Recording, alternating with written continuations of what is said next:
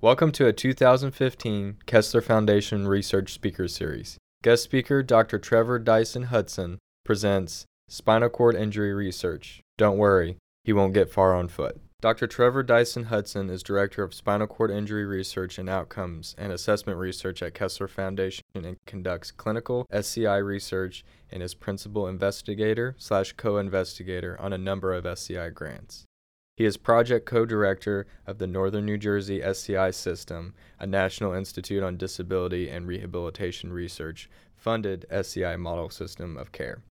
His research interests include restoration of function and mobility in persons with SCI and the prevention and treatment of common secondary medical complications affecting this population, including pain, musculoskeletal overuse injuries, cardiovascular disease, and respiratory complications. This presentation was recorded on Monday, October 5th, 2015, at the Kessler Foundation Conference Center, West Orange, New Jersey, and is sponsored by Kessler Foundation. For those who don't know me, I'm Trevor Dyson Hudson. I'm Director of Spinal Cord Injury Research here. I've actually been here since 1997.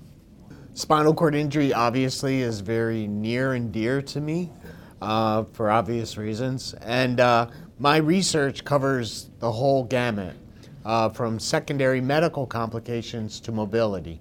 So uh, when I was found out I'd be giving the October uh, research presentation, I tried to give kind of a broad title uh, that would give me some flexibility. Um, you know, and I don't want people to feel like I'm being too glib about that. Um, but the, the idea is that, you know, just mobility is also such an important part of people, you know, what happens after spinal cord injury, and it's often the obvious thing that people see. Uh, and this, the reason why I chose this, obviously, is not because of the cliche from old Western movies, but also um, how it highlights the importance of the wheelchair. Now, people hear a lot about locomotor training and things to help people walk, but the wheelchair still forms such an important part of mobility uh, for people with spinal cord injury. So what I wanted to do is talk about one of our research studies dealing with this particular area and mobility in the wheelchair. So you'll often hear the term wheelchair bound, right? But really the wheelchair is a mobility device. And um, I want you to look at the image on the right. Now, do you feel that guy is bound by his wheelchair? Or do you think it enables him to do things that he might not normally be able to do? You don't have to answer that, but it's pretty obvious that the wheelchair enables this guy to get out of his house, his apartment, and get out there. Uh, that's Aaron Fotheringham. And uh, he used to go to the skateboard parks with his brothers, and he'd watch them having fun on skateboards. And after a while, he got brave and he started doing that with his own wheelchair. Uh, if you do YouTube searches for him, you can see over the course of time, he became the first person to do a backflip in a wheelchair. Um, and he's now a regular uh, feature at the various X Games, you know, uh, with some of the stunts that he does. It also highlights uh, something, another, my, my sense of humor is a little dark, but it highlights uh, the thing that every para has a God given right to become a quadriplegic. So, anyway, moving on. So, wheelchair really is a form of assistive technology, enabling people uh, to become independent. Now, the majority of individuals with SCI use a wheelchair. In fact, you could say it's probably the most single enabling device that you could give a person with a, with a spinal cord injury, whether they walk or not. Um, if they walk, they can still uh, use the wheelchair to cover long distances and uh, do walking either as a way to get around in short term um, or it's a, a temporary rehab uh, assistive device for those. But for those who can't walk, this, uh, this allows them to get out. Now, this isn't the case when the wheelchair doesn't work or when it causes the user harm or if it fails before insurance is willing to replace it. So then we're really talking about breakdowns.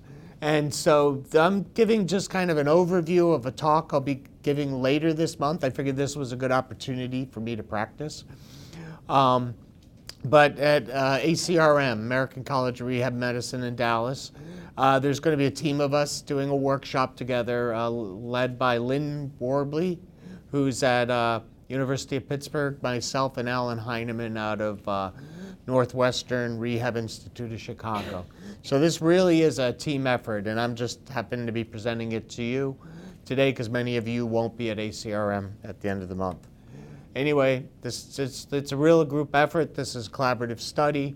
I'll go into that a little more, but I'll touch briefly on wheelchair breakdowns, wheelchair maintenance today, what we know about it, a training program that we've developed through this study, and then address any questions. I'm not going to give you any results at, at today's presentation.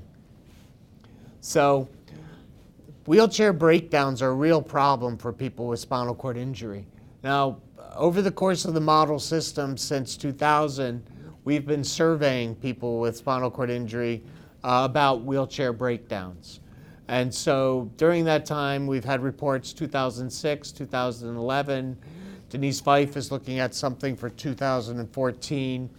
Um, but these questions ask in the past six months, how many repairs did your wheelchair require? And because of this, did you experience any adverse consequences as a result of the repairs? Now, we use the term adverse consequences. You often hear the term adverse events.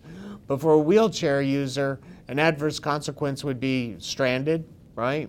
Injured because you fell or hurt yourself, missed work, or missed a medical appointment. So these are essentially things that if because the wheelchair breaks down, you're either injured or you were left stranded. And that's a pretty helpless feeling if you have no mobility. It essentially means for those who can't walk that you're stuck in bed and you can't go to work or go to an important appointment. So, so now you would think over time, based on these reports, that things would get better. They're actually getting worse. And uh, you know, that the number of wheelchair breakdowns are increasing over time. Now, you may, may say this is from increased vigilance, but this is all part of our standard follow up in the SCI model systems. So, um, there are a number of reasons why this might be happening. Quality of wheelchairs is really going down. Um, you know, everybody's trying to make things cheaper with a better profit. Things are getting outsourced to other countries. And so it really, the quality is going down. So what can we do when quality goes down? Um, well, let's actually let's look at some of the adverse consequences. So, you know, breakdowns are increasing. Um, this is looking difference between two studies that are published, one in 2009, one the other in 2012. As I said, Denise is working on another one along with the folks at Pitt for uh, for 2015. But uh, people are left stranded. I mean, that seems to be the big uh, problem that happens to a lot of other to people. So, and what is going wrong? Well, one of the major things are things related to the wheels and casters. So people get flat tires. Uh, there's issues with their wheels, their axles. Um, wheelchair frame, the frame can break if uh, you don't pay attention. For power wheelchair users, you have something called the user interface. So something goes wrong with the electronics. You have a very sophisticated electronic device and just means that there may be more chances for something to go wrong. This includes the various peripheral items, electrical systems, power control systems, etc. So um, this again just shows what a breakdown of what are the different things that break that go. But you can really kind of break it down into two broad categories. So wheels and casters. So some of these things are flat tires, as I said. These could be addressed if somebody knew how to maintain them. Um, I mean, not everybody, how many of you know how to, to fix a flat on your bicycle? Um, you know, very few. Uh, or even change your own flat tire in your car. And so you're stuck waiting for AAA uh, to come repair that. The other um, things can be broken down into kind of, you know, items that break down but would require, let's say, the outside support group to come and look at it. But if you do regular maintenance, perhaps you could avoid these things happening. So there have been previous studies looking at this, and that uh, that regular maintenance and servicing could improve reliability. So 10 times more likely to have a wheelchair-related accident without regular maintenance. And so there's been some interventional studies that have done on a kind of a superficial level, and they found that there are fewer accidents in the intervention group. So some of the limitations, they're really, they make the wheelchair user a passive observer. So instead of enabling the person, teaching them how to repair their own wheelchair or be more proactive so that they can identify the problems, uh, they are working with a therapist or a technician who does this for them. Um, and regular maintenance is identified as an important problem, but remains uncommon. People just don't do it if you ask them. Now, the World Health Organization has a training manual, but it's limited to manual wheelchairs. And it really hasn't been looked at at how effective this is. There's nothing for power chair users. So, um, the collaboration on mobility training is a multi-site study funded by NIDILRR, which is National Institute for Disability, Independent Living and Rehabilitation Research. It's a, a five-year collaborative study consisting of four centers. University of Pittsburgh, which is the lead site, uh, principal investigators Mike Boninger. Uh, South Florida Spinal Cord Injury System, which consists of the Miami Project, University of Miami. Midwest Regional Spinal Cord Injury Care System. That's uh, Northwestern and Rehab Institute of Chicago. And then us, uh, the Northern New Jersey Spinal Cord Injury System. And one of the goals within, so one of the things we do is wheelchair skills training, uh, which is teaching people how to pop wheelies and jump curbs and do things. Nothing as extreme as what Aaron was doing. Um, but we also help them uh, we wanted to develop a wheelchair maintenance training program to see if with that intervention we might be able to prevent breakdowns and improve overall quality of life. Now, I mean, the maintenance program isn't meant to address something as extreme as what Aaron's doing. Clearly, he has a very special wheelchair, but it was just to highlight uh, what one can do. It's really just trying to address breakdowns that can happen with everyday life, not, not abuse of wheelchairs. So what I wanted to do was just kind of go over the course that we're doing and the study itself. So it's this is a study that Will Weber uh, is doing with me. Uh, Mary Shea is leading the classes along with us.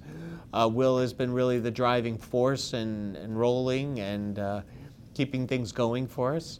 And uh, it's been a real SCI team effort uh, with Rachel, Tierra, Lorena, Ashley, um, Ria, uh, Stephanie, everybody helping out in some form or other. Um, I hope I didn't forget anybody. Um, if I did, forgive me. Uh, so it's broken across two days, uh, so one class a week. And uh, the way we break it down is the first day is really kind of a, a lecture series. We go over the goals and objectives of the class, and then we, we go we show people a DVD, a video uh, that just gives a summary of how, how to maintain or repair your wheelchair so they get a sense. And then we spend more time going through all the specific parts of their wheelchair. This is just to give them an overview.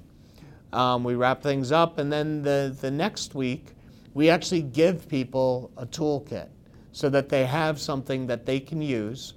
And then we, we go through and we teach them how to do hands on maintenance activities. Um, and then we wrap things up. Now, the maintenance, a lot of it, especially in the power chair users, I'm just going to talk about the power chair users for this. A lot of the maintenance is really just uh, looking and identifying problems because with a power chair, there's, you know, we're not teaching people how to do advanced electrical repairs or anything like that. We just, we want them, like with your car, uh, you really want to catch something before it leaves you stranded. So the goal, as we say, is just really we want people to be proactive. One of the things is Medicare does not cover maintenance, but it will cover repairs. And that's kind of a reflection of our healthcare system, right? Not very good about prevention, but once you have the problem, they'll cover it. Um, and what Medicare does, the rest of our insurance companies do. So re- it's really hard to, uh, to, to have uh, maintenance covered. So it really requires the individual to be the one doing the maintenance, to, to be taught how to do this. So um, once the, the damage is done, then they will come in. So it's really kind of a group effort here. So um, one of the things we know is that by checking over your wheelchair, you're likely to reduce adverse events related to wheelchair breakdowns, or at least that's what we hope. And they can be as simple as cleaning caster axles uh, for people, you know, especially women with very long hair, uh, pets. Hair gets wrapped up in the casters and can really uh, damage the bearings and everything like that. And then fixing flat tires. So a wheelchair requires periodic maintenance to operate properly. So really when you address, approach this, you're, you're trying to use that same concept somebody might use when working on a car or something, is to inspect. So you look and you see if you identify problems. If there's no problems, you move on. If you found a problem, you make a little note of that, and that's something you're going to need to address. So as I said, everybody gets a toolkit. It's no small toolkit. We try to give them uh, a nice variety of things that they can use to repair their chairs. And if anything, they, they enjoy getting the toolkit out of the class. And then a lot of people aren't necessarily mechanically inclined, so they need to practice. So we have a bolt board that people can sit there and work with and try to figure it out before they go ahead and start working on their wheelchair and strip all the bolts and various things out. So we certainly, you know, do no harm. So one of the things we do, I'm not going to show it, but we have a video. This is the one for wheel, uh, the manual wheelchairs, but we also have one for power wheelchairs. It's a brief video of about 10 minutes long that just gives a, an overview to the people in the class so it helps orient them. So we start with an orientation and then we hone in. And then day one, we go over the various items. Now, I'm not going to go in as uh, detailed as we do in the actual class, um, thankfully for you. But, um, you know, we, we have uh, examples up in the front so that we can show people. Uh, Mary, Will, and I do the presentation. Mary is fantastic, uh, given all her clinical experience. For those who don't know Mary Shea and Wheelchair Clinic, uh, she's the coordinator, the, the clinical manager for Wheelchair Clinic. Um, is probably one of the, the most experienced people with wheelchairs in, in the country. Um, and so we try to break it down in a logical way for people. Things that they might have to do monthly, weekly, daily. Uh, and then what are the components? Visuals, we try to give them a lot of visuals. And then we talk about inspection items, um, why it's important to complete the inspection, what is the action if they see a problem, and then how often the, the items should be inspected. We're trying to really break it down into a logical way because it can be pretty overwhelming. You look at this wheelchair and it's like, where do I start? So, you know, one of the, here's an example, right, of something that we might present with somebody.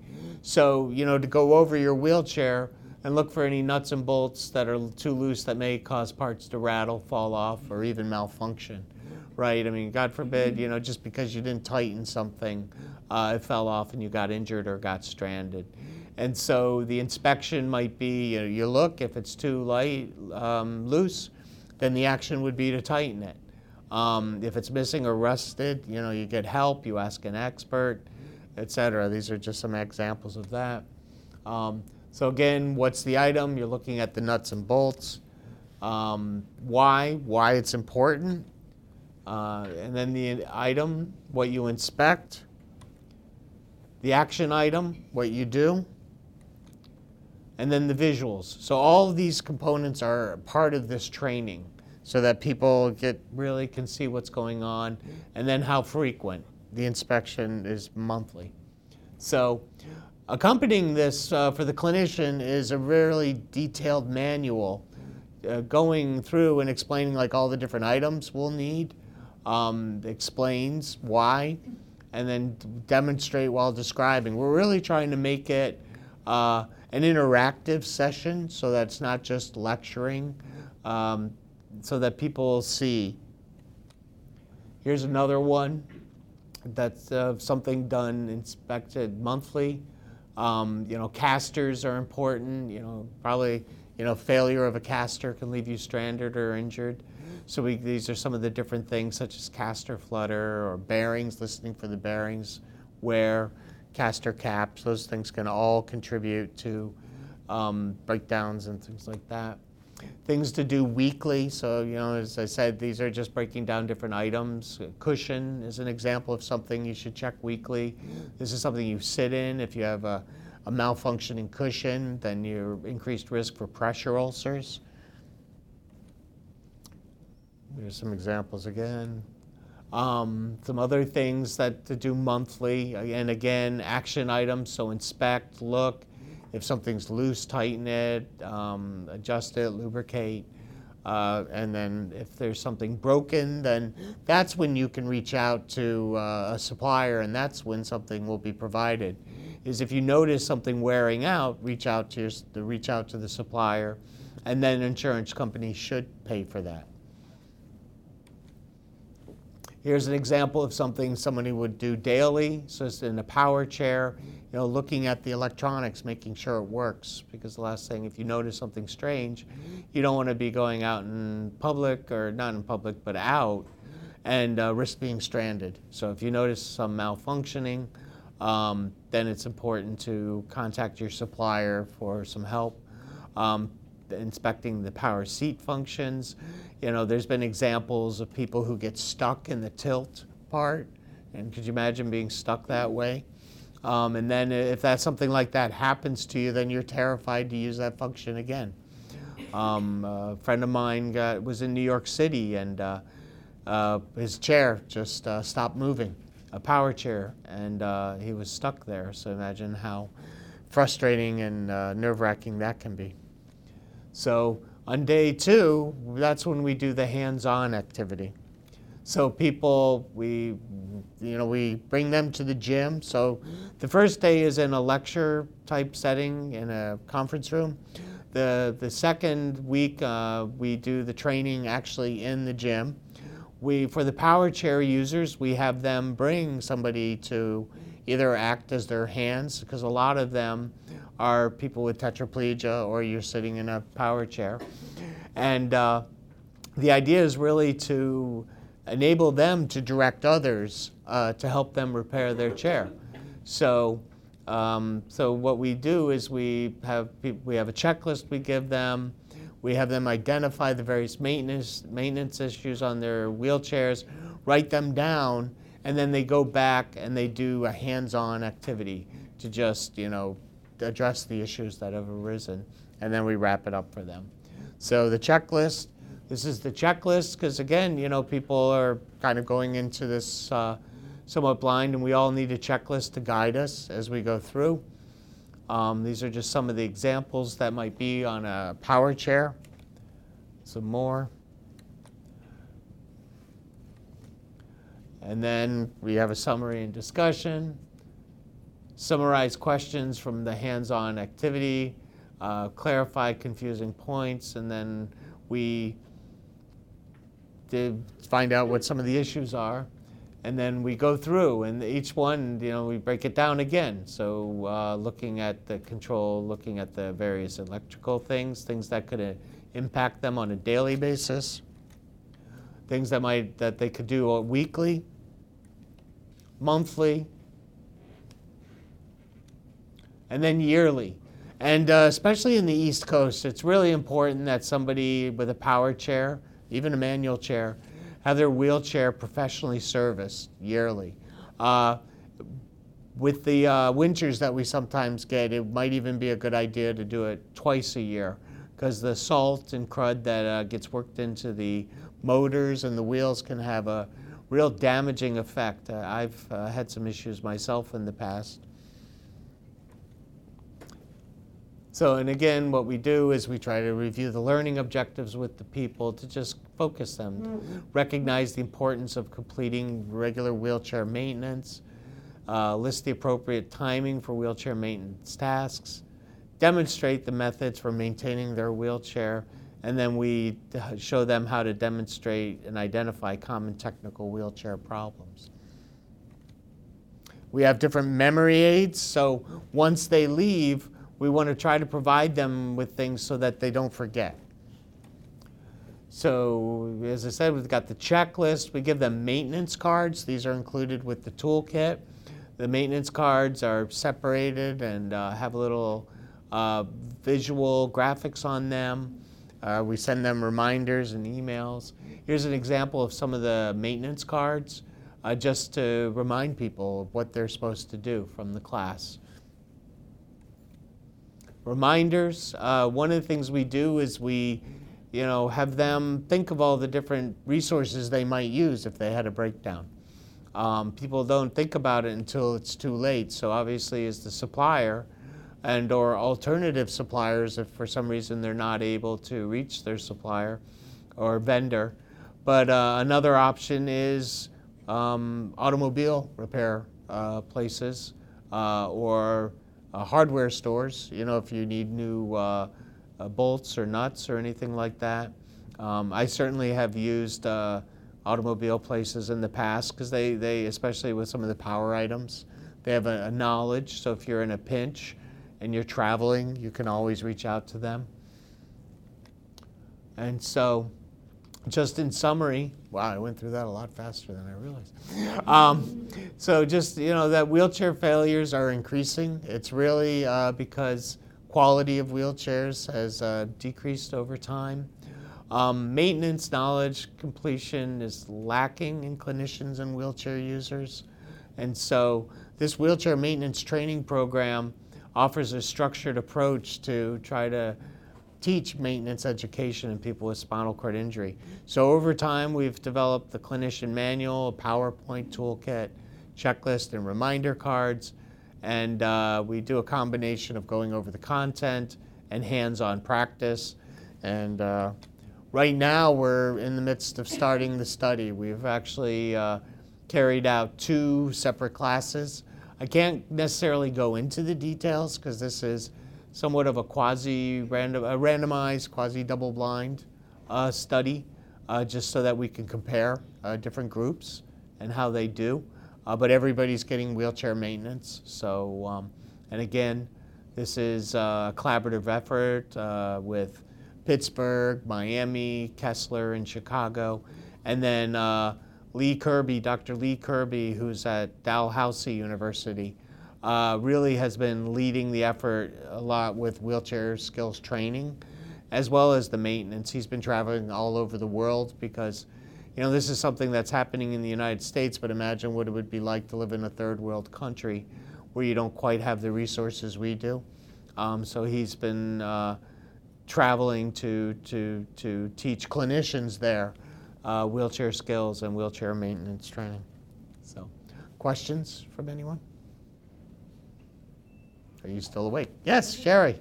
Um, if, uh, you said this and I missed it, just everybody bear with me. Day two, are you taking apart the whole wheelchair? No, no, no. Like, well, oh, there's a piece missing. yeah, yeah, no, no, we don't, yeah. No, so um, I probably blew through that a little too quickly, and I, I removed some slides because uh, I wasn't sure how much, uh, how long it would take for me to go through it. But um, no, what we're doing is now for the manual chairs, we, we will do some stuff. So, uh, but for the, for the power chair, you know, things that are easily removed, we'll remove them, we'll clean them. Um, but it's, you know, we try to address problems there if we see them. But the but we don't like strip down the car. It's not like completely strip it down and put it back and then you notice, oh, got one screw missing. Uh oh.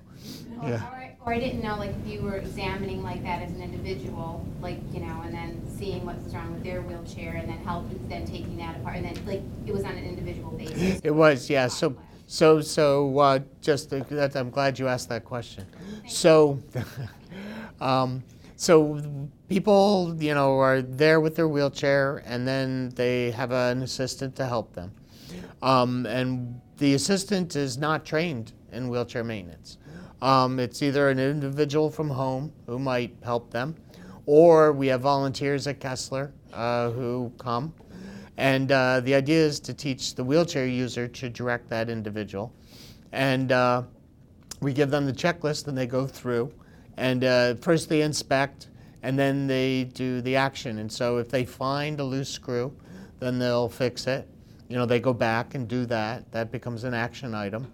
Uh, if they notice, I mean, if during the course of uh, looking at it we find something more severe, then then Mary jumps in and tries to help it, or we try to coordinate something with their uh, their supplier to repair something. So, but now with the manual chair, once we start that up, uh, we'll be you know going through with people cleaning their casters, which would require taking the caster apart, you know, and putting it back together properly. Uh, so uh, you know, luckily, you know, we have Mary. So, uh, but the idea is to make people feel comfortable in doing that because you know, and, and at least with the manual chair, it's relatively straightforward. The other thing is teaching people how to repair a flat tire. And uh, it's one of those things, unless you've done it, you don't really appreciate it. And also with the, with the manual chairs, these tires, especially these uh, performance type tires, are, you know, really um, can be challenging to get back onto the uh, rim and then just making sure they don't get another flat and things like that. So. I know for racing wheelchairs, Honda has actually gotten into the market for um, building them. Have you heard anything about car companies being involved in electrification? Talking about cheaper parts and. Yeah, I, I haven't. I haven't. Yeah. I was wondering if that might be the next thing that might be coming. That that they would make a better wheelchair, or just. Yeah, yeah, no, it certainly certainly is a field uh, open to, um, you know, there's certainly the other thing that's happening is a lot of the wheelchair companies are seem to be, you know, forming a large like buying out each other's, you know, so. Uh, um, you know, one may purchase the manual type of chair, uh, and then, uh, you know, now whether that improves quality or not, I don't know, or if it's just a cost saving uh, thing. So we'll see. Certainly, a lot of the wheelchair parts are made by bicycle companies, so the performance part of things. Um, the, the wheelchair frame has definitely benefited from uh, the, the, the technology that goes with bicycles um, in terms of uh, you know aircraft grade aluminum and uh, titanium and graphite and things like that. So, um, so Yes, Jean. So as I understand it, the design of this study evolved a bit over time. Yes. It was originally yes. to be. Can you comment on what some lessons learned were from that process that might have implications for others interested in doing interventions that are education oriented? yeah, wow. That's No. No, it's it's a challenge as a person who had did a similar study. You know, um, one of the things that I guess I'm, you know, I guess I don't know if this will be streamed and how much would people would listen to it, but you know, how do you do a, a controlled trial, right? So you have one group that, so let's say you're even trying to blind it, right? So you you have one group that's getting an intervention uh, that is is kind of the intervention that you're hoping to uh, see a change in. And then the other group has, to, it's an active control. You have to give them something that makes them think they're getting an intervention. Um, but it's, it's really, you don't want to say a crappy intervention, but it's, you're trying to control for some of the, the similarities that might happen. So, you know, if you're talking about uh, maintenance training, um, you're, you're talking about, there's the maintenance aspect of it, but there's also the group aspect of it. You have a bunch of people who may be isolated or just not involved, and then you're bringing them in and they're interacting with each other and they're learning things, and so you may see improvements just from that interaction. So somebody might say, well, how do we know that some of the measures you're looking at just aren't because of that? And so you have to get very creative uh, with designs. And so one option is to have an educational counterpart um, that, uh, can, you know, so they're not necessarily getting the intervention. You give them some alternative intervention. But then uh, when you try to enroll people for those studies, you have to use very vague terms to describe your study. And uh, that's very challenging. Another option is to do wait list control um, where people just start training at different times and, uh, and see how that goes. Uh, alternatively, you pick, you know, we've done this in the past with respiratory studies. You have a an intervention that you think is that much better uh, versus one that's um, commonly used clinically. And so you hope the one that's that much better is, uh, is really that much better because you want to show a difference between the two groups. So, you know, it's kind of the same thing when you talk about placebo interventions that actually are invent- interventions. So, um, you, not every study can be just a pill and give it to the person, and then, or you just give them a placebo pill uh, that you is an inert. So, so I don't know if that answered the question, but it just certainly the challenges. So, I didn't want to reveal too much either. So, yes, yes. Hi, so uh, my question is actually a follow-up to hers. Um, and maybe this is a question about studies in general. Are people very concerned about the possibility that they're going to go into a control group? Is that something that enters up when you're on the stage of trying to recruit people, especially for something like this? Sure, absolutely. I mean, people, you mean the participants? Yeah, no, I mean, I think uh, participants come to the study because they want to, you, they view then that there's going to be some sort of benefit to them. I mean, you can have a mix. I mean, you can have people who are willing to um, just be involved, you know, out of, uh, you know, wanting to help. But uh, most people, they look at the studies and they see something that, hey, that's going to benefit me, whether it be pain or I'd like to learn wheelchair maintenance. And so, um, you know, sometimes you're a little vague and you may say it's something to improve your quality of life, you know, but what is that? You know, and then the person's like, you know, oh, this isn't what I had in mind when you said you were going to improve my quality of life, especially when you're a person with spinal cord injury, right? That could range from, you know, increased therapy, you know, because they, um, that'll help improve their quality of life. So it's, yeah, I think that's, that's exactly what you're trying to control for. And that's why you're blind, or one of the reasons. How do people qualify to be part of the training program? They just have to be a person with uh, spinal cord injury. Now, we have a very broad definition. So, um, you know, for some of our studies, they have to have what's called a traumatic spinal cord injury, meaning that there was some direct insult. You know, sometimes this throws people off because every injury is traumatic, right, to some extent. It's distressing to the individual. But the but, um, but there's also spinal cord injury can be caused by disease or tumor or other things. And those aren't typically classified as traumatic.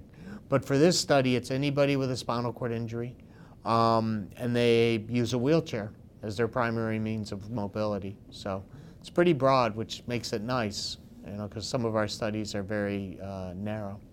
So, um, you know, somebody with multiple sclerosis, who has primarily spinal cord involvement, you know, may qualify.